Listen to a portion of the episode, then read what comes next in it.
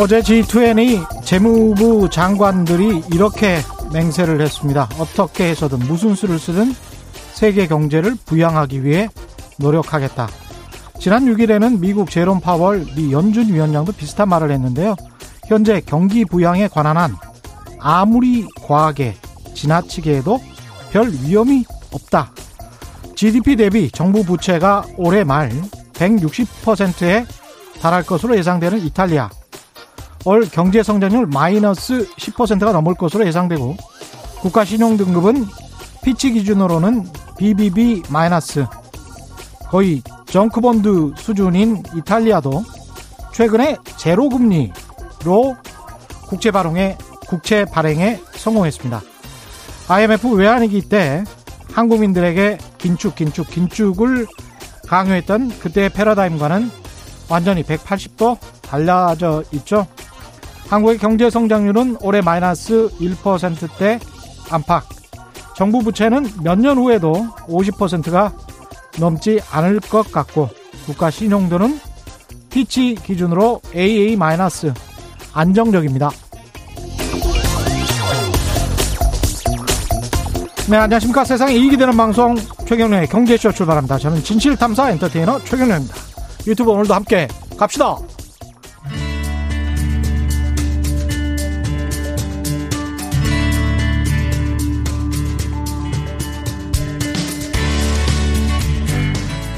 경제방송. 아무거나 들으면 큰일 납니다. 듣고 또 들어도 탈이 나지 않는 최경령의 경제쇼. 네, 값싸고 질 좋은 임대주택을 많은 사람들에게 공급하는 일, 역대 정권 모두 같은 숙제로 골몰했지만 딱히 시원하게 해결됐던 적은 없는 것 같습니다. 근본적인 해결책은 과연 없는 건지 해박한 인문학적 지식으로 우리 삶에 공간적 의미를 쉽고 재밌게 풀어주는 분이시죠.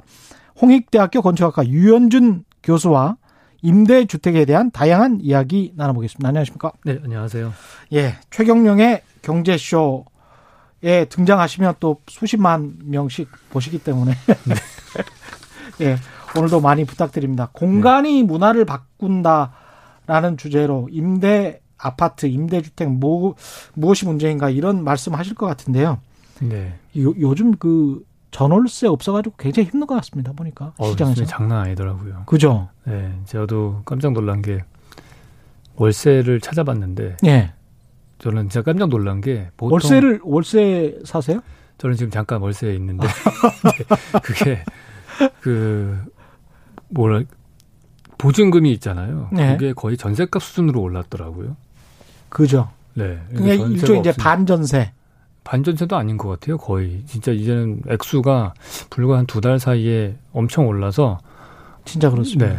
뭐 보증금 액수가 한 세 배, 네 배는 오른 것 같아요. 제 주변 동네에도 네. 몇억 올랐어요. 네, 몇 억 단위로. 그래서 아마 그게 전세를 구할 수 없으니까 음. 전세금을 뺀 사람들이 월세로 내려오면서 음. 보증금이 이게 올라간 것 같아요. 보증금 올리고 또 월세 매달 내는 거를 또 낮췄냐 하면 그것도 아, 아니고 아, 예, 그건 그것도 또 올렸어요. 네. 네. 아무래도 수요가 많다 보니까 그렇게 되는 것 같습니다.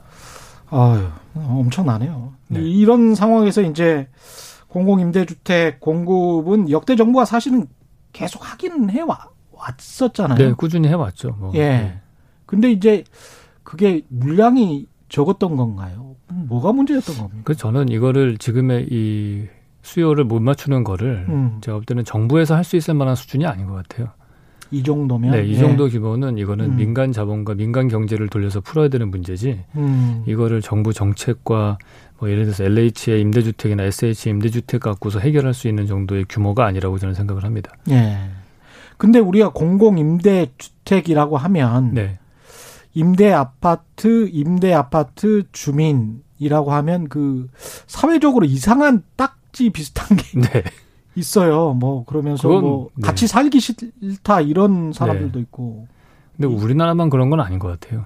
아 그렇습니다. 예, 전 세계적으로 다이네요. 다 그런 것 같아요.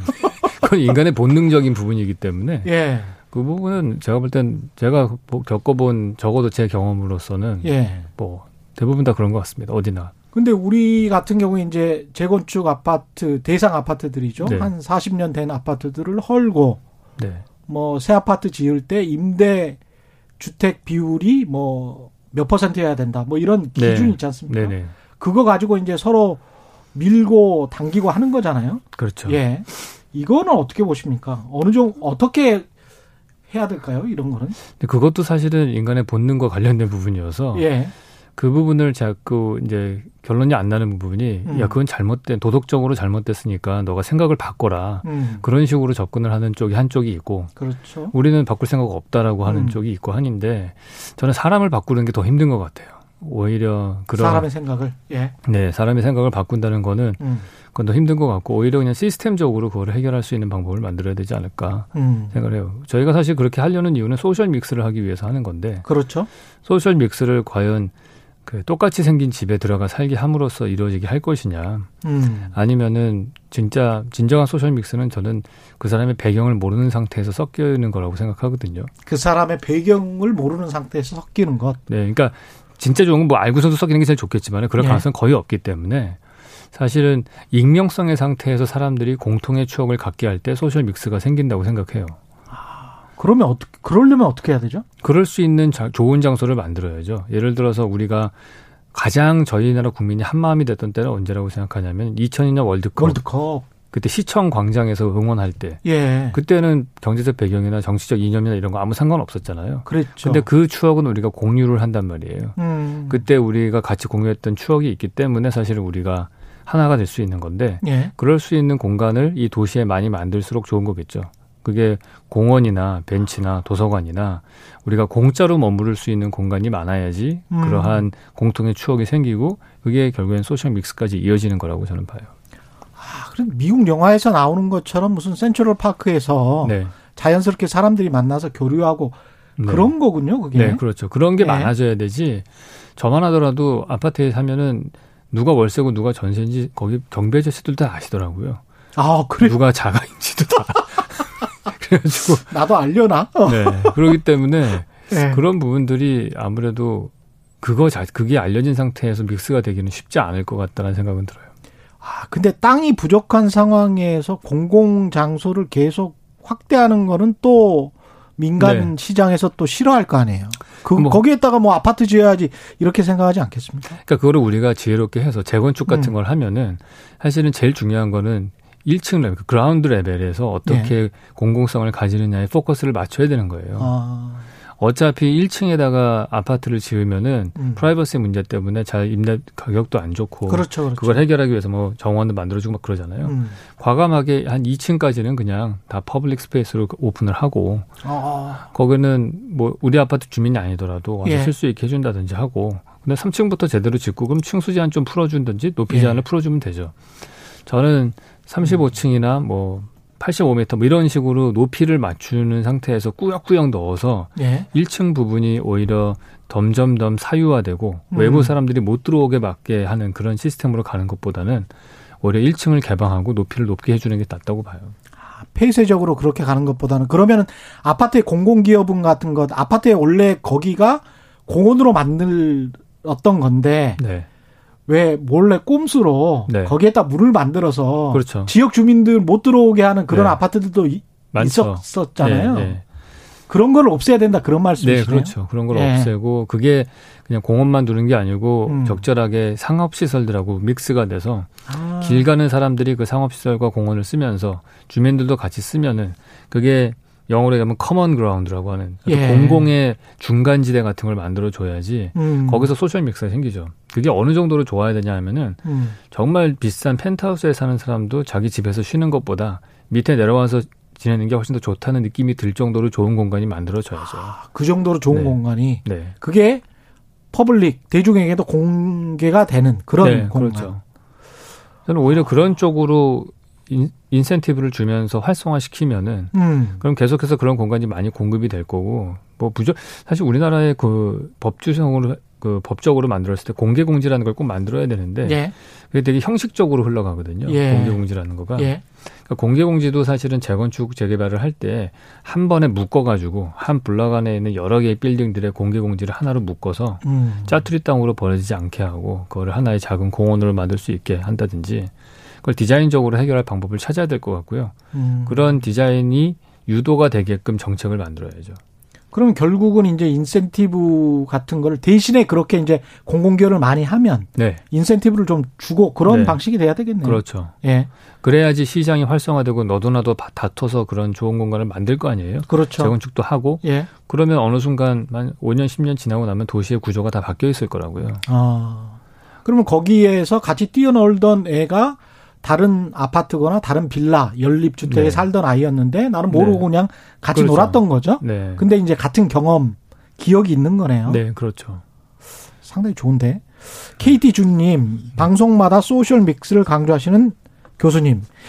KT 준님이 애청자세요. 아, 그러세요? 예, 최경영의 경제쇼 애청자신데 네. 인문학적 의견 너무 좋습니다. 이렇게 말씀하셨고요. 가윤환님은 유현준 교수님 안녕하세요. 질문 있습니다. 수도권 중심의 개발 외에도 최근 대두되는 메가시티, 도시 확장, 합병, 도시 합병에 있어서는 거주 지역의 아파트 단지 경우 어떤 개선점, 중요도를 가지고 정책 실현이 되어야 할까요? 야, 상당히 어려운 질문인데. 네. 예. 예. 우리가 여기서 약간 생각을 해야 되는 게 예. 아파트 단지를 만들 저는 지금까지 조금 전에 얘기했던 거는 이제 아파트 건물 자체 말고 다른 것들에 대해서 말씀을 드렸는데 예. 사실 우리가 다음 세대를 준비한다고 치면은 아파트 자체의 디자인도 바뀌어야 되고 전반적으로 다 처음부터 다시 시작한다고 가야 될 것 같아요. 어, 떻게 바뀌어야 됩니까? 예를 들어서 제가 이제 뭐 최근 들어서 임대 아파트도 네 임대 예. 아파트도 바뀌어야 되고 음. 일단 85제곱미터가 중산층의 표준으로 돼 있다는 것 자체도 음. 그건 1980년대 70년대 때 만들어진 기준 아니에요. 그렇죠. 예. 그거는 둘만 나아 잘 기르자 시절에 4인 가족 중심으로 했을 때 나온 이야기이기 때문에 예. 지금은 맞지 않는 거거든요. 음. 1, 2인 가구 중심의 이런 사회에서는 예. 그런 것부터 바뀌어야 되고 그리고 외부 공간 발코니에 대한 수요도 사실은 사람들에 대한 요구도 많이 바뀌었기 때문에 예. 그런 것도 생겨야 되고 사실 발코니 확장이라고 하는 개념이 생긴 거가 85제곱미터라는 거를 선으로 규제를 했기 때문에 그런 거거든요. 예. 우리가 더 넓은 집은 필요해졌어요. 세간살이가 늘어났기 때문에. 그렇죠. 어. 근데 85제곱미터보다 더 키우면은 여러 가지 세금 혜택이나 여러, 여러 가지 세제 문제들이 생기기 때문에 그러네요. 편법상으로 85는 넘지 않되 음. 실내 공간은 넓게 하려다 보니 발코니 확장법이라는 걸 만든 거거든요. 그리고 지금 살다 보면요. 네. 거실이 좀 작고 네. 그러니까 외국 가보면 거실은 굉장히 좀 크고 그러니까 네. 스튜디오처럼 돼 있고 방이 조금 그 가서 그냥 잠만 자면 되는 공간이니까 네. 그런 식으로 바꿔도 될 것 같다는 생각이 들더라고요. 근데 요즘 우리나라 아파트 사실 그 추세로 가고 있어요. 그 추세로 가고 네. 있습니다. 옛날 아파트에 사시는 것 거예요. 그러, 그렇네요. 옛날 근데 사실 그것도 바뀌어야 돼요. 예. 왜냐하면 예전에는 우리는 거실이 필요했었는데 예. 왜냐하면 4인 가족이었으니까 예. 4명이서 함께 모여서 TV를 볼 수 있는 공간이 필요했던 거죠. 예. 근데 사실 지금 1, 2인 가구가 60%면은 아 오히려 오히려 침실과 거실을 분리하는 것보다는 어. 하나로 묶는 게 더 맞죠. 우리는 사실은 넷플릭스나 뭐 유튜브 같은 거를 침대에서 볼 수 있단 말이에요. 그렇죠. 굳이 마루에 나와서 볼 이유는 없는 거죠. 아, 그걸 사, 그냥 터버리면 된다. 네. 그래서 방의 개수나 이런 걸 바꿔야 돼요. 예. 과거에는 우리가 식탁 놓이는 자리와 부엌과 거실 이게 LDK라고 그래서 하나의 세트였어요. 음. living room과 그러니까 거실과 부엌은 하나로 되어 있는. 왜냐면 거기가 예. public zone이기 때문에. 그러네요. 근데 지금은 사실은 좀 달라요. 어. 지금 만약에 1인 가구, 2인 가구로 간다면은 거실과 침실이 하나로 묶여야 되는 거고 오히려 네. 부엌이 분리될 수 있다고 봐요. 왜냐하면 부엌은 냄새가 나는데 GMP가 높아질수록 사람들은 냄새에 민감해지거든요. 아 그렇게 됩니까? 네. 그래서 아. 평면도 사실 바뀌어야 된다고 봐요. 굳이 음. 우리가 침실을 남쪽에다 둘 필요가 있을까? 오히려 예. 지금은 침실을 북쪽에다 두고 부엌을 남쪽에다 두는 게 맞지 않을까? 왜냐하면 식탁에서 많은 시간을 보내기 때문에. 그렇죠. 컴컴해야 좀 잠이 잘 오기는 네. 하죠. 예. 그래서 실제로 원룸 같은 거 평면도를 짜더라도 음. 저희 사무실에서 디자인했던 원룸의 핵심은 뭐였냐면은 원룸이 좁고 길면은 부엌이 복도 쪽에 있고 그 다음에 중간에 가면은 음. 식탁 놓고 예. 그 다음에 제일 창가 쪽에 침대를 놔요. 어. 그럼 설문조사를 해보면은 제일 불만이 뭐냐면은 음식하면 냄새가 안 빠진다. 그렇죠, 그렇죠. 예. 그래서 음. 차라리 부엌을 냄새가 많이 나는 부엌을 창가로 두고 그 옆에 식탁을 크게 두고 예. 오히려 침대는 중간쯤으로 옮기고 어. 그래서 그러고 나서 그게 창가 쪽에 있는 큰 식탁과 하나의 리빙룸 같이 쓰고 음. 밝은 빛이 안으로 들어오고 그다음에 어차피 이 사람들은 잠을 자는 데는 햇빛이 필요한 건 아니니까. 예. 그런 다음에 그다음에 이제 복도와 그 중간에 침대 놓여진 사이에 이제 화장실을 놓는 식으로 약간 순서를 바꿀 필요가 있어요. 우리의 lifestyle이 좀 바뀌었거든요. 그렇죠. 네. 근데 그런 것도 생각해야 되고. 근데 아까 물어보신 그 청취자분이 했던 질문은 이제 이런 이슈보다도 뭐 megacity로 요즘에 뭐 부산과 그렇죠. 경남과 뭐 이런 거 묶는다고 네. 하는데 저는 그런 정책은 바람직한 거라고 생각은 해요. 음. 이게 사실 우리가 시간 거리가 줄어들었기 때문에 예. 공간이 전혀 압축이 돼가고 있고 음. 그래서 사실은 오히려 이렇게 비슷 여러 개의 도시를 여러 개 만드는 것 많이 만드는 것보다는 예. 도시는 도시답게 집중을 좀 시키고 다른 지역은 다른 lifestyle을 즐길 수 있게끔 다른 형식으로 만드는 게 좋을 것 같아요. 음. 임대 아파트 이야기를 좀 계속 해나가야 될 것 같은데 social mix는 그런 식으로 좀 개선시킬 수 있다라고 보고 사람의 생각을 바꾸기는 쉽지 않다. 쉽지 공, 않죠. 공간을 어느 정도 바꿔서 차츰차츰 해결해야 되는 문제인 것 같고요. 건축학자 입장에서 보는 임대 아파트 다른 어떤 문제점은 건축학적으로 해결할 수 있는 다른 어떤 방법들 이런 것들은 있습니까? 저는 뭐 사실은 저보다 훨씬 전문가분들이 많으셔서 음. 뭐저 좋은 답 좋은 답을 내주시겠지만은 예. 제가 아는 바로는 우리나라의 이런 임대주택을 만드는 시스템 같은 것들이 좀 더 민간 시장에게 개방이 좀 많이 되면 좋겠고 예. 우리나라 다른 건 잘 모르겠지만은 제가 경험해 본 바로는 조달청의 시스템이 되게 문제가 많다고 생각이 들어요. 조달청 시스템? 네. 예. 그러니까 뭐 최저가 입찰제라든지 음. 아니면 아주 적정한 선에서 임대 그 입찰하는 게 있거든요. 예. 가장 근접하게 쓰는 거예요. 그렇죠. 근데 이런 예. 뺑뺑이를 돌려 가지고 하는 시스템들은 음. 사실은 운에 기인하는 거란 말이에요. 거의 음. 복권과 비슷해요. 예. 그럼 실제로 그 일을 따겠다는 사람이 한 게 아니고 음. 그냥 수천 명이 그냥 적어 넣는 거예요, 그냥.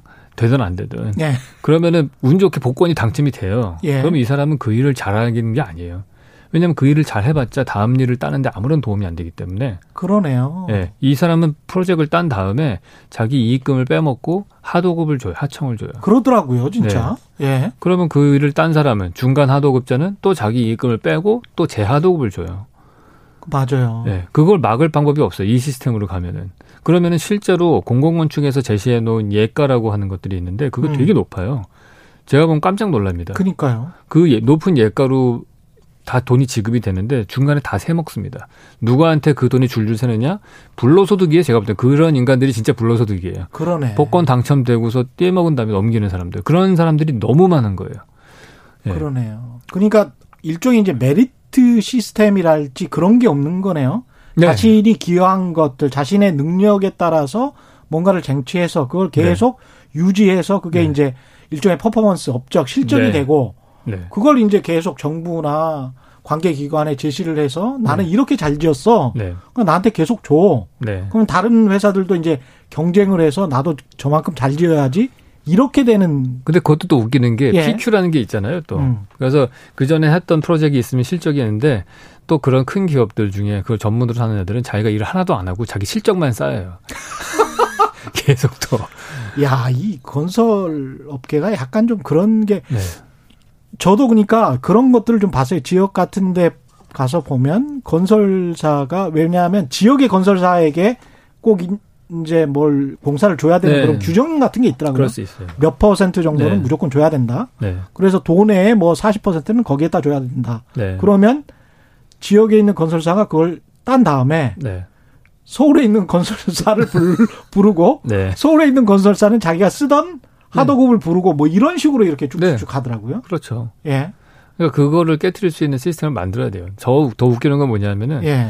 그렇게 해서 뭐 예를 들어서 최저가 입찰제라는 게 옛날에 있을 때 보면은 음. 제일 싼 값에 프로젝트를 따면 어떻게 했어요? 자기 이익을 극대화하려고 제일 싼 시공업자, 제일 싼 기술자를 고용할 거 아니에요? 예. 예를 들어서 벽돌공이다. 그러면 단가 제일 싼 벽돌공한테 일을 줘요. 어. 그럼 시장에서 누가 퇴출되냐 하면은 일 못하는 사람이 아니고 일을 잘 잘해서 단가가 높은 사람이 퇴출돼요. 그래서 1970년대 지어진 벽돌 건물이 예. 2000년대 지어진 벽돌 건물보다 더 좋아요. 훨씬 음. 더 quality가 벽돌 쌓는 방식이나 양식이 이런 게 훨씬 기술자들이 있고요. 그, 그러다 요즘에는 벽돌공들은 예. 한국 사람은 아예 없어졌습니다. 중국인들이 음. 와서 쌓아요. 그렇군요. 네. 아니 이게 지금 재건축 같은 경우도 우리처럼 이렇게 40년마다 아파트 부수고 다시 네. 재건축하고 이게 좀 특이한 거 아닙니까? 우리 일단은 예. 아파트가 이렇게 많은 percentage를 차지하고 지어진 지 얼마 안 된 나라가 별로 없죠. 음. 그렇기 때문에 재건축이 생길 수밖에 없는 거고. 예. 아예 해외 같은 경우는 아파트를 이렇게 많이 짓지를 않으니까. 예. 그래서 이런 우리나라 같은 사례는 없을 거라고 봐요. 근데 그게 음. 반드시 뭐 부정적이라고 보기는 좀 어려울 것 같고요. 예. 자연스러운 사이클인 것 같다는 생각은 들어요. 그 시공의 문제 지금 공공 임대주택 같은 경우는 시공의 문제도 지, 적을 하셨습니다만 네. 위치 문제 있지 않습니까? 위치. 네. 산 밑에 주로 짓는다든지 뭐 네. 이런 거 있잖아요. 네. 변두리에 막 짓는다든지 그냥 한복판에 이렇게 턱 지을 수는 없는 건가요? 땅값이 비싸니까. 어. 그래서 이제 나라에서 생각해낸 거가 예. 30%씩 끼어서 짓게 하자. 그 방법을 할 때. 네, 그걸 예. 생각하신 거예요. 음. 그러면은 재건축하면 인센티브를 주니까 그러면 넣어서 하지 않겠느냐 예. 이런 최초 입안자의 생각이 있었는데 실제로 거기에 땅을 소유하고 있는 사람들의 생각은 어떠냐면은 30% 임대주택을 지어서 내가 얻는 이익보다는 임대주택이 들어와서 나의 집의 평당 단가가 떨어지는 게 더 큰 거예요. 아, 시장의 논리로 생각을 네, 시장의 논리로. 그러면 그 아. 그 사람들은 안 할게 우리는 그냥 1대1 재건축을 하마. 어. 그러면은 재건축을 하더라도 세대 수가 안 늘어나는 거예요. 그렇죠. 근데 문제는 뭐냐면은 3천 세대짜리 아파트를 재건축을 하면 3천 세대가 지어지면은 지금은 현재 집이 더 많이 필요하거든요. 그렇죠. 인구는 늘지 네. 않지만은 음. 웃기는 게 5천만 인구가 똑같잖아요. 예. 그런데 사람들은 자꾸 얘기를 해요. 5천만 인구니까 음. 집이 더 이상 필요 없고 우리 다 지어진 거 아니냐. 예.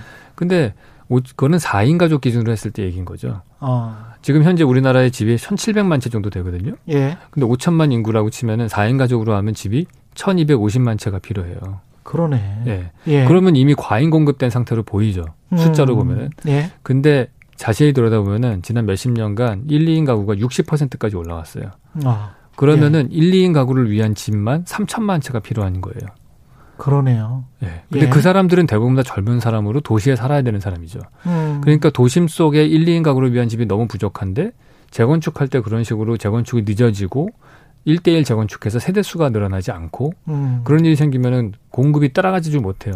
그럼 그 다음에 생겨나는 일은 결국에는 원룸, sharing house, 고시원 음. 이런 아주 안 좋은 질 나쁜 월세들만 계속 양산이 되는 상태가 되는 거죠. 그렇군요.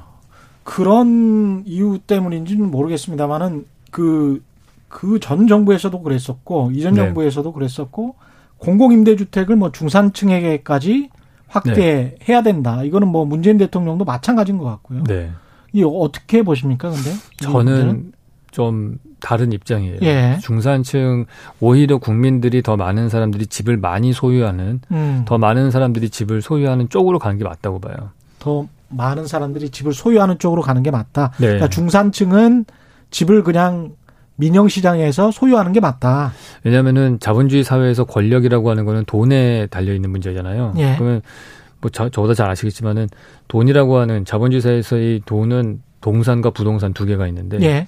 집을 사지 말라는 얘기는 부동산을 다 포기하라는 얘기죠. 그러네. 예. 예. 그러면은 아, 일, 일, 매년 2% 이상씩 경제 성장을 하잖아요, 우리가. 음. 그 만약 똑같은 돈을 은행에다 넣어 놓으면은 예. 매년 2%씩 자산이 깎이는 거잖아요, 현금을. 음. 그런데 부동산을 소유하면은 그걸 커버할 수가 있거든요. 그러네요. 예. 예. 그렇기 때문에 내가 부동산을 소유하지 않고 있으면 오히려 더 뒤처지고 음. 부동산을 소유하면 경제 성장에 그거를 같이 나눠 가질 수 있는 시스템이 되는 건데 결국에는 뭐 야 모든 사람들이 다 그러면 집을 소유하지 않으면 되지 않겠느냐. 우리는 집 살 걱정 없이 살면은 좋지 않겠느냐. 아, 그럴 수는 또 없죠. 예, 그렇게 되면은 문제는 뭐냐면은 예. 부동산 자산을 쥐고 있는 지주가 정부만 되는 세상이 되는 거예요. 그렇죠. 그거는 공산주의죠. 공산주의죠. 예. 좋은 것 같지만은 예. 그럼 정부는 뭐 어찌 보면은 아뭐 실체가 없으니까 음. 그러면 좋은 거 아니냐? 우리는 정부에게 믿고서 월세를 받으면서 예. 살면 좋은 거 아니냐? 예. 말씀하실 수 있지만은 사실 더 깊이 들여다 보면은 음. 그거는 정부는 실체가 없지만은 실제로는 정치가들이 권력을 더 많이 갖게 되는 거죠. 음. 그러니까 더 되네. 많은 권력을 정치가가 가져가는 거고 음. 그럼 그 와중에 또 야 나도 가져갈려 하는 집단이 하나 또 있어요. 그럼 대자본가들. 대자본가들은 sharing house 같은 것들을 luxury하게 만들어서 월세를 많이 받는 프로젝트들을 계속 하거든요. 예. 그러니까 대형 월 그런 임대주택 프로젝트 같은 것들 을 고가 중심으로 해서 진행을 해요. 근데 음. 그런 것들을 하다 보면 나중에는 상품 자체가 중산층이 가지고 있는 검, 그런 집들이 거의 없어질 수 있어요. 예. 그럼 중산층이 소유를 못하고 만약에 임대주택으로 내려앉게 되면은 음. 그만큼 더 권력은 한쪽에 집중되게 되는 거죠. 예. 중세 시대 때 기독교 단체가 그러니까 교회가 전체 부의 3분의 1을 소유하고 있었거든요. 아이고야. 예. 그렇기 때문에 부패가 있었던 거죠. 음. 똑같은 3분의 1 정도가 지금 중국 정부가 전체 중부 그 경제 부의 3분의 1 정도를 소유하고 있대요. 예. 제 얘기는 아니고 토마 피케티 얘기인데. 예. 그러니까 그, 그게 3분의 1 정도가 집중이 되면은 거기는 음. 부패하게 돼 있거든요. 예. 그래서 이걸 n분의 1로 쪼개는 게 전 좋다고 봐요. 그러네요. 그런 의미에서 정부가 우리도 참 공기업이나 공공기관이 너무 많다라는 생각도 하긴 합니다. 음. 예. 사실 그, 우리나라가 예. 근대화를 접어들면서 음. 많은 부분에 있어서 민주화가 되고 한 이유는 음. 지주의 숫자가 늘어나서 그런 거거든요. 예. 그러니까 부동산을 소유한 사람들 그거는 딴 게 아니고 아파트를 대량 공급했기 때문에 음. 그 7, 80년대 아파트를 사신 분들은 다 부동산 자산을 갖는 지주가 된 세상이 된 거죠. 예. 그럼 조선 시대와 비교를 했을 때 조선 시대 때는 몇 퍼센트의 양반만 땅을 소유하고 있었잖아요, 부동산을. 그렇죠. 예. 근데 대한민국 사회와 조선 시대의 근본적인 차이는 더 많은 퍼센트의 사람들이 부동산을 소유하게 됐다는 거거든요. 그렇죠. 지주가 된 세상. 예. 근데 이거를 중산층까지도 임대주택으로 바꾸게 한다는 얘기는 그 흐름을 역행하는 거라고 거꾸로 간다고 저는 보여져요. 그럼 임대주택은 아까 말씀하신 청년, 노인, 뭐 저소득층 네. 이쪽으로 한정되는 게 맞다. 네. 예. 그게 맞고요. 음. 그러니까 또 오히려 정말 보, 저는 국민은 세 종류가 있는 것 같아요. 예. 집을 소유하고 있는 사람, 음. 그다음에 집을 소유하고 있지 않은 사람 그리고 앞으로도 할 생각도 없고 할 능력도 안 되시는 부류가 있고요. 예. 또한 부류는 집을 안 갖고는 있지만 앞으로 사고 싶은 사람. 그렇죠. 그런 사람들이 많은 사회가 저는 건전한 사회라고 생각은 해요. 음. 더 내가 자기 주도적으로 자본을 갖고 뭔가 음. 독립적으로 있을 수 있고 다른 사람들 집을 사기 위해서 막 노력을 할 테니까 노력도 할 것이고 예. 근데 그런 사람들의 의지를 꺾는 쪽으로 가는 거는 좀 안 좋은 거 너무 집값이 비싼 것도 문제인 것 같고 예. 그래서 저는 공유 경제니 뭐 음. 이런 것들 별로 안 좋게 봅니다 그렇군요 네. 예. 공유 경제를 많이 할수록 예. 누군가는 소유하는 거예요 그게 어. 대자본가 아니면 정부예요 예. 그러면 공유 오피스 많이 좋다고 얘기하는데 공유 오피스 들여다보면 결국에는 위워크라는 대형 기업만 좋은 거잖아요. 그러네요. 예. 예. 그리고 막 뭐 자동차 음. 공유하면 좋겠지. 그러면 나중에 어마어마한 자동차 리싱 해주는 회사만 좋은 거예요. 뭐 렌터카 회사만 좋은 거고 다 그런 거예요. 아. 그럼 어마어마한 대자본 그룹과 또 한쪽으로는 어마어마한 정부 그 둘만 소유하고 나머지는 끊임없이 소장농으로 사는 세상이 되는 거죠. 말만 공유지 진짜로 소유하고 있는 사람들은 극소수가 되는 공유 경제를 말씀하시는 거네요. 그렇죠. 예. 네. 그것보다는 다수가 소유하는 쪽으로 가는 게 훨씬 낫지 않느냐. 네. 예, 이런 말씀이신 것 같고요. 그. 아, 근데 또 이런 얘기 하면 또, 또 한쪽에서는. 예. 야 저렇게 해가지고 계속 집값 안 떨어지게 하려는 속셈이 아니냐. 네. 네. 그러니까 집값은 그런 네. 제 말씀은 임대주택으로 계속해서 떨어뜨리는 방법보다는 예. 오히려 시장이 요구하는 그런 물건들을 많이 공급해서 떨어뜨리는 게 맞다고 보는 거죠. 음. 근데 지금의 시장 시스템은 음. 시장이 원하는 많은 시민 그 소비 소비자들이 원하는 그 물건들이 공급이 안 되는 거예요. 아. 그 도심에 네. 오피스가 이제 공실률이 많고 앞으로도 뭐 그럴 것 같고 뭐 네. 그런데 그거를 좀 바꿔 가지고 좋은 어떤 임대주택으로 1, 2인용으로 젊은이들용으로 만든다. 네. 이런 생각은 어떻게 생각하세요? 아, 훌륭한 생각이죠. 그건 괜찮습니다. 예. 어쨌든 그렇게 가야 될 것 같아요. 어. 전 저, 서울 전체로 봤을 때 예. 아, 전체 연면적 중에서 한 53% 정도가 주거 면적이고요. 35% 예. 정도가 상업 면적이거든요. 음. 근데 비대면 소비가 늘어나고 점점 그럴수록 상업 면적에 대한 수요는 줄을 거잖아요. 예. 재택근무도 하게 되고. 예. 그럼 결국에는 그 줄어드는 그 비는 연면적만큼이 주거로 흡수가 돼야 돼요. 그러면 오피스텔과 우리가 아파트를 구분했던 이유가 네. 어떤 뭐 화재랄지 네. 그다음에 도심 교통이랄지 뭐 네. 이런 것들 때문에 원래 규제를 했었던 네. 걸로 기억을 하는데 그거하고는 상관없이 좀 규제를 풀 풀어도 된, 되는 거네요. 그럼요. 전 어. 근대적인 사고방식이에요. 어. 예를 들어서 우리가 예. 그런 경우가 있어요. 제가 어떤 도심 속에다 주거 프로젝트를 하는데 예. 누가 보더라도 여기는 청년들을 위한 주거 이런 음. 것들이 들어가면 좋은데요. 예. 넣으려고 했더니 안 된다는 거예요. 예. 왜안 되냐? 뭐 지구 단위 계획이나 뭐 용도나 다 되는데 안 예. 되네요. 그 이유는 결국에는 거기에 세대 수가 늘어나면은 음. 주변에 학교가 별로 없기 때문에 수요가 안 된다. 근데 이미 거기는 애 없는 사람들이 들어가 사는 원룸이란 말이에요. 그리고 뭐 중구나 종로구 쪽이 네. 사실 학교가 진짜 없거든요. 네. 지금도 없어요. 아예. 네. 초등학교들이 별로 많이 없거든요, 거기가. 근데 예. 보세요. 1, 2인 가구가 60%면은 음. 전체 국민의 그렇게 60% 가구 60%를 차지하면은 예. 사실은 그 사람들은 아이를 안 가진 거잖아요. 거의 그러, 없는 그러네요. 사람들이 대부분인 거잖아요. 예. 그러면 그게 사실 학교 학생들 분배나 이런 거하고 상관이 없는 거거든요. 음. 그래서 그냥 그건 알아서 예. 내가 불편하면은 학교 근처로 이사를 가게 하고 저는 중심부의 공급을 계속 늘려야 된다고 봐요. 그렇죠. 학교도 발상 전환을 할 수도 있을 것 같습니다. 어떻게 네. 그 건물 안으로 어떻게든 네. 넣을 수도 있는 것이고 학교라는 것도. 그 예. 위성 학교 같은 걸 만들면 되거든요. 음. 지금 어차피 학교가 천 명이 전교생이잖아요. 예. 그럼 이건 되게 전염병이 취약한 거거든요. 그렇죠. 한 명이 감염되면 999명이 다 집에 가야 되는 음. 상황이죠. 그 이거를 100명짜리 학교 10개를 만드는 게 더 유리할 거라고요. 아. 그러면은 어디다가 학교를 만드느냐? 그런 것들을 비어 있는 빌딩 그런 근생 건물들 있잖아요. 그렇죠. 그런 거에다가 satellite school 위성 학교를 만들면 되는 거죠. 예. 선생님이 글로 출근하시고 음. 그 근처에 애들이 그 학교에 와서 수업을 들으면 되는 거고 온라인 수업을 음. 들으면 되는 거니까. 예.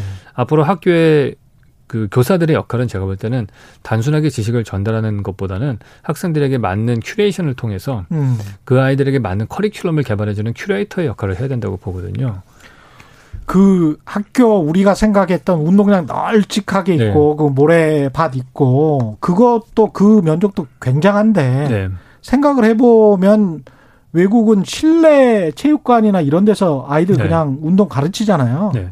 네. 그건 또 그렇게 하면 될 것도 같고요. 근데 그와 동시에 우리가 할 것들은 근린 체육시설도 우리가 많이 만들잖아요. 음. 그러니까 예. 근린 체육시설은 따로 있고 학교는 운동장, 체육관, 학생 교실 따로 있는 게 아니고 만약에 우리가 satellite school을 그런 중심부로 흩어서 주거지 예. 옆에다가 배치를 하면은 그 주민들을 위한 근린 체육시설들하고 엮어가지고 애들 프로그램을 짜면 되는 거죠. 예. 어차피 낮 시간 동안에 실업자가 아닌 이상 거기서 놀 일은 없잖아요. 그렇죠. 시설에서 예. 그것과 도시계획 전체를 봤을 때 이렇게 top-down 방식으로 교육부가 갖고 있는 땅 따로 음. 상업시설 따로 이렇게 나누는 게 아니고 예. 이것들을 다시 재배치를 하면은 훨씬 효율적으로 다른 도시도 만들 수 있는 거죠. 아, 학교는 꼭 이래야 된다 그런 생각이 있었는데 생각해 보니까 꼭 그럴 필요가 없겠네요. 없죠. 예. 그래서 오히려 그런 비어지는 근생 건물에 주거가 많이 들어가야 되는 거고요. 음. 그것도 그것도 좋아요. 왜냐하면 근생 건물은 대부분 다 오피스용이었으니까 예. 기둥식 구조로 돼 있거든요. 예. 그럼 어떠한 형태로 바꾸든지 공간을 분할해서 쓰기가 쉬워요. 아. 그래서 다만 거기에 해결돼야 되는 거는 주차법 같은 게 해결이 돼야 돼요. 주차. 예. 세대 수가 많이 들어가면 주차의 용량이 늘어나기 때문에 예. 그거를 해결이 안 될 거예요. 아마. 예. 그러면은 뭐 지하 주차장을 만들 수도 없는 노릇이고 음. 그러니까 그런 것들을 좀 유연하게 풀어줘서 음. 세대 수를 많이 넣을 수 있게 하고 주차는 옆에 주차 타워에다 넣었을 그러, 때 그렇죠. 해결하게 해준다든지 음. 이런 방식으로 하면 되는 거고 또 우리가 또 근생 건물들 사실 저는 이런 중심지의 근생 건물은 별로 걱정을 안 합니다. 예. 오히려 CBD 같은 데는 대형 건물들 예. 이런 건물들은 좀 뭐 계속해서 그런 고가의 돈을 렌트비를 내고서 있는 오피스들이 만약에 줄어들게 되면은 음. 다른 걸로 전용해서 쓰기도 더 어려워요. 예. 왜냐하면 빌딩 두께가 두껍기 때문에 그래요. 예. 우리가 보통 아파트들이 폭이 8에서 9미터 정도 되거든요. 예. 왜냐하면 방 두 개가 있고 가운데 복도가 있는 그런 예. 구조기 때문에 그 정도 두께인데 큰 빌딩일수록 이 엘리베이터 코어에서부터 창문까지가 되게 넓어요. 한 15m 정도 돼요. 어, 예. 그러면 안쪽에 먹방이 너무 많이 생기는 거거든요. 어, 먹방이라고 하면 창문이 없는 방. 아, 창문이 없는 방. 네. 그러네. 그래서 그런 거는 딴 걸로 바꾸기가 어려워서 오히려 그런 것들은 고급 주거로 바뀌어야 될 거예요, 아마. 그래서 로프트 같은 것들, 음. 맨하탄 소호에 있는 큰 공장 건물들이 예. 그런 one single 그러니까 하나의 공간으로 큰 원룸 같이 큰 천정을 높은 걸로 썼잖아요. 차라리 다 터서 네. 그런 식으로 뭔가 바뀌어야겠죠. 이거 하려면은 법이나 제도나 좀 많이 바꿔야 될 것 같은데 8118님 네. 우리나라 건축관계 모든 절차법 다 바뀌어야 합니다. 조그마한 단독주택 하나 짓는데도 모순투성이 법 때문에 문제가 심각합니다. 아마 저 지어 보셨나 봐요. 집 하나 지으려면은 뭐 10년 늙, 는다 뭐 이런 네, 이야기 하던데. 맞습니다. 예. 진짜 그렇죠. 회의를 계속하는 저는 얼마나 늙겠습니까? 진짜. 이게 또 각종 민원도 굉장히 많다며요. 한번 집 지을. 어, 엄청나죠. 예. 예. 제일 속 터지는 거는 사실 민원보다도 음. 이제 건, 그, 그, 당연히 집주인 입장에서 민원이 제일 골치 아픈 거고요. 예. 실제로 건축 설계 같은 걸 하는 사람들 입장에서는 그 많은 심의와 심의가 예. 그렇게 많습니까? 아, 정말 제가 최근에 지방에 뭐 공공건축물이 당선이 돼가지고 하는데 예. 심의를 좀 몇 번을 하는지 모르겠어요. 몇심 정말 엄청나게 많이 하고요. 아니 공공 건축물에 당선이 됐는데 네. 당선된 다음에도 심의를 해요? 네, 당선된 다음에도 이렇게 고쳐라 저렇게 고쳐라 감나라 배나라 사람 너무 많고요. 그리고 그런 그런 걸 너무 겹겹이 많아요. 그리고 더 웃기는 거는 코로나 때문에 예. 이제는 예. 심의위원들을 차, 모아놓고 하지도 못하잖아요. 예. 그러니까 이분들한테 다 찾아가서 하라는 거야, 딸 일일이. 근데 찾아가기 전에 자료를 다 보내야 된다. 예. 도면과 시방서 해가지고 한 세트 만들어서 보내야 되는 거예요. 예. 택배로 보낼 정도로 많아요, 양이. 근데 그거를 거의 사과 박스 같이 이렇게 보내가지고 그분들 찾아내면서 다 그 한 얘기씩 하시는 걸 다 들으면은 음. 산으로 가죠 빌딩이. 바꾸라고 하는 주체는 관료들인 겁니까? 근데 관료들은 이제 본인들의 책임을 회피하기 위해서 아. 심의위원들이 이렇게 말씀하신 걸 반영했으니까 나는 최선을 다했다. 심의를 많이 만들수록 나는 정말 최선을 다했다. 음. 이게 되는 거죠. 프린트 값만 한 천만 원 들어요. 프린트 값만 천만 원 들어요? 네. 그러니까 정말 웃겨요. 제가 그 설계해가지고 받는 이익금이 얼마인지 모르겠는데 얼마 예. 되지도 않는데 예. 프린트만 천만 원 넘게 들어요. 저희는 프로젝트 하나 할 때마다. 야, 그 그렇게 네. 많이 들은군요. 상상을 초월합니다. 진짜. 예. 근데 그거를 다 프린트를 해서 일일이 지적하시는 분들은 사실은 전문가는 아니잖아요. 그 분야. 전 그쵸. 아닌 경우들이 훨씬 더 많고요. 예. 그리고 그렇게 심사숙고를 하지 않죠. 근데 물론 이제 그런 시스템들은 너무 이상하게 디자인하는 경우에는 뭐 해당될 수 있다고 봐요. 음. 예를 들어서 뭐 정말 말도 안 되게 하는 거를 잡기, 그러니까 최저를 잡기 위해서 그런 시스템이 만들어진 건데 예. 오히려 그런 시스템들이 최고의 상품을 만드는 거는 오히려 방해를 하는 게 되는 거죠. 그렇죠. 창의성이나 네. 자율성을 완전히 이제 그 깔아 뭉개버리는 그런 관료주의는 없어, 네. 없어져야 되는데. 예, 김광민님. 부동산 정책이 너무 신혼부부나 장기 무주택자에게 쏠리는 것 같습니다. 네. 1인 가구나 40대는 늘 찬밥 신세입니다. 네. 이렇게 말씀하셨네요. 1인 가구나 40대. 예, 그런 의견이시고요. 트리플 A님, 천정이 너무 낮아요. 미국 살다 한국 들어오니까. 아, 트리플 A님은 미국 사셨었군요. 이분도 애청자신데. 한국 들어오니까 집이 천장이 막 누르는 느낌이다. 뭐 이런 그렇죠. 말씀이시죠. 그 예. 그럴 수밖에 없는 게 우리나라는 뭐 일단 부동산 책정 방식 자체가 음. 면적 중심으로 돼 있잖아요. 예. 그러다 보니까 높은 천정고를 만들면 손해 나는 거거든요. 음. 높은 천정고 만들면 층수 제한이나 아니 그저 높이 제한에 걸려서 예. 한층 정도가 날아간단 말이에요. 음. 그러면 그만큼 이익이 주니까 최소한의 높이로 만들죠. 그래서 음. 사실 부동산의 가격을 책정하는 방식을 최적 부피 중심으로 약간 바꿀 필요가 있을 것 같아요. 아, 부피 중심으로? 네. 예. 아, 그래서 제가 이 얘기는 시간이 별로 없으니 꼭 해야 되는 건데. 예. 한 10분 남았습니다. 네. 예.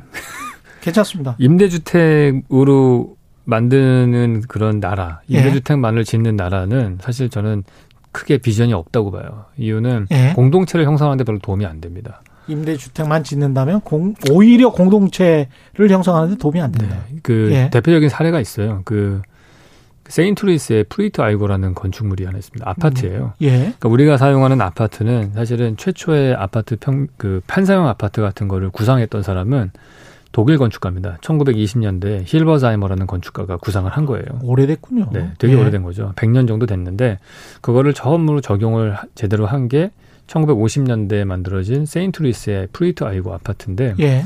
한 33개 동을 만들었어요. 새로 음. 새 걸로 짓고 막 공모전을 하고 그 해에는 막 건축상을 휩쓸었어요.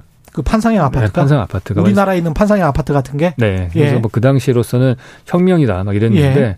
뚜껑을 열어봤더니 한 3년 정도 지난 다음에 슬러마가 돼가지고 어. 완전히 뭐 방화와 살인과 마약이 난무하고 음. 실제로 그 공간이 거의 60%밖에 안 차고 뭐 예. 난리가 났었거든요. 그래서 음. 한 20년 만에 다 다이너마이트로 부숴버렸어요. 폭파시키고 끝났거든요. 그렇군요. 예. 근데 같은 디자인을 사실은 서울에 우리 강남을 개발할 때 적용을 시켰잖아요. 여의도나. 예. 그런데 그거는 부의 상징이 됐단 말이에요. 그렇죠.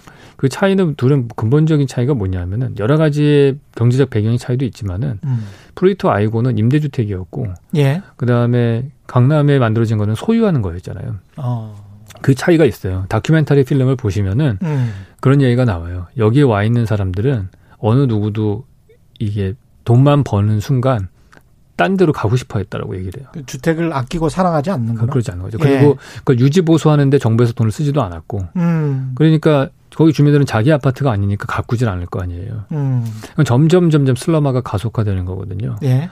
그러니까 실질적으로 자기 옆에 있는 사람들을 존중하지 않는, 리스펙트하지 않는 사람들은 공동체가 형성될 수 없어요. 예. 이렇기 때문에 그런 내가 존중하고 이거에 대한 주인의식을 갖고 애착심을 갖게 하는 거는 소유하게 만드는 게 제일 좋은 건데 음. 그걸 우리나라가 참 머리를 잘 썼던 것 같아요. 모델하우스라는 걸 만들었잖아요. 그렇죠. 모델하우스는 합판으로 그냥 만든 가짜 집이에요. 그렇습니다. 근데 그거를 보고서 계약을 해요, 사람들이. 예. 그러면은 나라에서 건설사가 완공을 할 거라고 보증을 서주고 보증 공사가 있죠. 공사가 있죠. 예. 그러면은 그거를 믿고서 사람들이 중도금도 내고 잔금도 내고 어. 해가지고 그게 아파트가 완성이 되면은 예. 그게 소유주가 되는 거죠. 그러니까 아무것도 없던 데서 신뢰라고 하는 거를 정부가 만들어주고 그래서 부, 자산을 만든 거거든요. 예. 근데 그런 시스템이 너무 좋아서 사실은 개발도상국에서 지금 많이 쓰고 있어요. 우리나라의 방식을 모델로 해가지고. 예. 그렇게 해서 더 많은 사람을 우리가 지주로 만드는 세상이 됐던 거잖아요. 음. 그러니까 공동체가 제대로 만들어지려면은 그러려면은 사실은 집을 소유하게 만드는 게더 낫다. 음. 그렇게 봐야 돼요. 장 근데 돈이 어딨냐? 예. 그런 사례 좋은 사례가 있어요. 예. 칠레 같은 경우에 음. 그 알레한드로라는 건축가가 프리츠커상을 받은 사람인데 그 사람이 만든 엘레멘탈이라는 그런 프로젝트가 있는데 예. 그건 뭐냐 하면은 가난한 사람들이 집을 살 수가 없잖아요. 돈이 없으니까. 음. 그 집을 반만 지어요. 반만? 네. 예. 짓다 말아요. 한마디로 예. 말해서 거의 외장재도 안 붙이고 어. 인테리어도 하나도 안 해요. 집을 진짜 한 제가 볼 때는 한 공정상으로 보면 한 40%도 안 되게 지은 것 같아요. 이게 그냥 정말 비만 피할 정도로 짓고 팔아요. 그러면 창문이나 이런 건 다 그런 건 있고, 그러니까 예. 방수만 될 정도만 하고 그냥 집을 팔아요. 예. 그러면 나중에 돈을 벌면은 외장재도 붙이고 인테리어도 예. 하고 아이가 태어나면 방도 하나 추가로 만들고. 그러면은 이 사람 그다음에 몇 년 동안의 사진을 찍어서 이렇게 트랙을 해보면은 없던 꽃밭이 생기고 울타리도 만들고 아이들이 음. 뛰놀고 그러면 공동체가 유지가 되는 거예요. 마을은 점점 좋아지고. 홈이 생기고 네이버가 네. 생기고 뭐 이런 개념이군요. 네. 그러면은 그 집값이 올라갈 거 아니에요. 예. 그럼 그 사람은 그 초기에 살 때 빚졌던 거는 금방 갚고 나오겠죠. 예, 가정과 이웃 공동체가 시장에서 자연스럽게 형성되는 그런 시스템이네요. 네. 그렇죠. 상당히 시사하는 바가 큽니다. 오진근님, 임대 아파트 다섯 평에서 아홉 평은 1인 가구조차 살기 힘들어요. 15에서 33평 아파트 건설해 주세요. 네, 맞습니다. 정확하게 보신 것 같아요. 예. 딱 그게 되게 많이 필요해요. 특히 음. 15평짜리 아파트가 상당히 많이 필요합니다. 아, 그렇군요. 예. 예. 혼자서 살 수 있는 아파트. 음. 15평이면 혼자 지금 선진국에서 한 혼자 그냥 이렇게 좀 아주 괜찮다 싶을 정도의 면적입니까? 네. 예. 왜냐하면 15평이 음. 우리가 과거에 한 8평 정도가 우리가 사는 게 적합하다고 생각을 했다면은 예. 세간살이도 늘어났고 우리가 집에서 보내는 시간이 많아졌잖아요. 예. 재택근무와 뭐 이런 것들을 통해서 그렇기 때문에 한 사람이 점유하는 공간은 사실 더 늘어나야 돼요. 시간을 더 많이 보내기 때문에 음. 제가 지난 시간에 말씀드렸던 것 같은데 집에서 보내는 시간이 거의 1.5배 늘어났기 때문에 예. 집도 사실은 더 1.5배 더 늘어나는 게 맞다고 봐요. 예. 최근에 경제쇼 유현주 교수님이 오니까 문자가 뭐 폭발하고 있습니다. 7100님, 임대 아파트 거주자인데요. 10년 넘었어도 도색 작업도 안 하고 네. 소방 관계 시설이 녹슬고 흉측해도 보수 공사도 안 합니다. 임대료 보증금은 2년마다 인상하는데 문제점을 지적해 주세요. 이런 말씀이시네요. 네. 이것도 이것도 문제네. 그러니까 아까 예. 그 프루이트 아이고하고 똑같은 케이스입니다. 예. 유지 보수를 안 해요. 음. 책임 소재가 불분명하기 때문에 이거는 LH가 LH도 뭐 하도급으로 해주고 그렇죠. 네. 자기는 뭐 터만 닦고 그냥 그걸로 끝이잖아요. 네. 이런 거는 좀 누가 담당을 해야 하긴 해야 되겠습니다. 네, 그런 예. 해야 돼요. 유지 관리 같은 경우는 2309님 아이세 아이가 셋인데 남들처럼 못 키워요. 토끼집이라 두 명, 두 명 나올 때 제일 큰 혜택을 줘야 하는데 정말 후회를 하고 있습니다. 인피니티 가드님은 세금으로 만들어진 인프라에 의해서 올려진 가치에 대해 사회적으로 공유하고 분배하자는 논의가 이루어진다는 것은 사회가 건강해지고 노블레스 오블리제를 구현하는 부를 가진 자들을 진정으로 존경하게 되는 길이라고 생각합니다. 이게 비슷한 아까 그 1층 그라운드를 네. 그렇게 만들자는 이야기하고 비슷한 이야기인 것 같습니다. 네, 예. 뭐 그런 뜻일 수도 있고 아니면, 예. 아니면은 30% 임대주택 짓는 거를 해라. 그런 뜻일 수도 있고. 예. 하여간 임대주택도 꾸준히 잘 만들기는 네. 해야 되겠죠. 그 네. 어렵게 사시는 분들도 있으니까. 그렇죠. 그래서 예. 그거는 당연히 계속 해야 될 문제예요. 예. 그, 그는 지속적으로 해야 될 부분이고. 예. 근데 그 타겟이 중산층이 아니고 예. 더 밑에 그 어려우신 분들을 위해서 해야 돼. 사실 저기 종로나 이런 데 가면 쪽방촌 같은 데 가보면은 진짜 음. 상상을 초월하거든요. 음. 고시원 이런 데도 그렇죠. 마찬가지고. 예. 그런 분들을 대체할 수 있는 그런 그 임대주택들은 계속 만들어져야 되는 거고 중산층은 그거를 나라에서 직접 해결하려고 하지 말고 예. 시스템을 바꿔서 시장이 해결하게끔 독려를 하는 쪽으로 가는 게 맞다. 음. 그 말씀이신 말씀입니다. 아, 아까 말씀하신 그 기둥식 오피스 빌딩 있지 않습니까? 네. 기둥식으로 지으면 YK님 질문입니다. 기둥식으로 지으면 15평 두 채를 나중에 합치는 게 가능한가요? 가능하죠. 가능합니까? 네. 어. 그게 포인트예요. 어. 집을 기둥식으로 지어야지 나중에 가족 구성원 수가 바뀌고 기술이 발전하면서 라이프 스타일도 바뀌잖아요. 예. 부엌이 지금 점점 커져야 되잖아요. 냉장고도 음. 커지고 가스레인지도 커지고 뭐 이렇기 때문에 그런 변화를 수용할 수가 있는 거예요. 예. 그래서 사실은 가장 친환경적인 건축은 가장 친환경적인 건축은 태양광 지발판 많이 있는 건축이 아니고요. 예. 기둥식 건축이에요. 그래야지 부수지 않고서 100년 넘게 쓸 수 있거든요. 아. 그래야지 철근 콘크리트와 철골 구조에 생산되는 탄소 배출량을 줄일 수가 있어요. 그러네. 그래서 기둥식 구조를 격려해줘야 돼요. 근데 기둥식 구조를 지으면은 실질적으로 무슨 문제가 생기냐면은 예. 기둥과 기둥에 보가 지나가잖아요. 예. 그러다 보면 약간 천정고를 높여야 돼요. 그러네. 그래서도 안 예. 짓는 거예요, 이거를. 음. 공, 그러니까 천정을 높이다 보면은 결국에는 높이 제한에 걸려서 사선 제한 이런 것 때문에 손해를 보게 되니까 그렇죠. 사람들이 분양을 덜 네, 분양이 되니까. 덜 하게 되니까 예. 격식 구조로 그냥 똑같은 틀을 쌓아가지고 올린단 말이에요. 근데 그거는 음. 사실은 어떻게든 제가 볼 때는 인센티브를 주던 뭐 음. 해서 뭐 의무적으로 하던 최소한 주거 같은 경우에는 뭐 80% 정도는 엘리베이터 코어를 제외하고는 다뭐 음. 기둥식 구조로 하라든지 뭐 이런 식의 어떤 룰이 나와야 될 것 같아요. 예. 한 1분 남았는데요. 끝으로 그 임대 주택과 관련해서 해외 사례 중에서 우리가 네. 참고할 만한 게 뭐 있을까요? 아까 제가 말씀드린 그 예. 칠레 엘레멘터리 대표적인 사례인 것 같아요. 아, 칠레. 아, 예, 이건 임대 주택이 아니죠. 예. 소유하게 하는 거죠. 예. 저는 뭐 임대 주택 같은 경우에 싱가포르가 제일 잘하는 나라 중에 하나죠. 그렇죠. 네, 싱가포르는 예. 전에 제가 어떤 부동산 교수님한테 들은 얘기인데 싱가포르하고 한국의 임대주택의 큰 차이점은 음. 우리나라는 임대주택에 들어가 살면서 그거를 값이 오르면은 이게 팔때 예. 정부에다 팔고 나와야 되거든요. 우리나라는? 네, 우리나라는 예. 그렇게 돼 있는데 예. 뭐 정확히 어떤 시스템인지 모르겠는데 음. 싱가포르는 평생에 두 번까지는 맞아요. 임대주택을 그냥 팔고 나오고 그 이익금을 가질 수 있게 해준대요. 예, 맞습니다. 그래서 그게 예. 청년들의 자본을 축적할 수 있는 방법을 기회를 예. 준다는 거예요. 예. 그 차이가 다른 것 같아요. 그렇죠. 그리고 난 다음에 이제 돈을 벌면 그 사람들은 이제 민간 시장에서 네, 혹시 살수 있게. 예. 예. 5429님은 임대주택, 임대아파트 많이 지으라고 하는 사람들도 자기 집 옆에 임대 들어오는 거 싫어함. 정확하게 보셨습니다. 인간의 이기심에 관해서 말씀하시는 것 같고요. 예. 오늘 말씀 감사하고요. 지금까지 홍익대학교 건축학과 유현준 교수와 함께 했습니다. 고맙습니다. 네, 감사합니다. 예. 저희가 준비한 최경련의 경제쇼 여기까지입니다. 저는 KBS 최경련 기자였고요.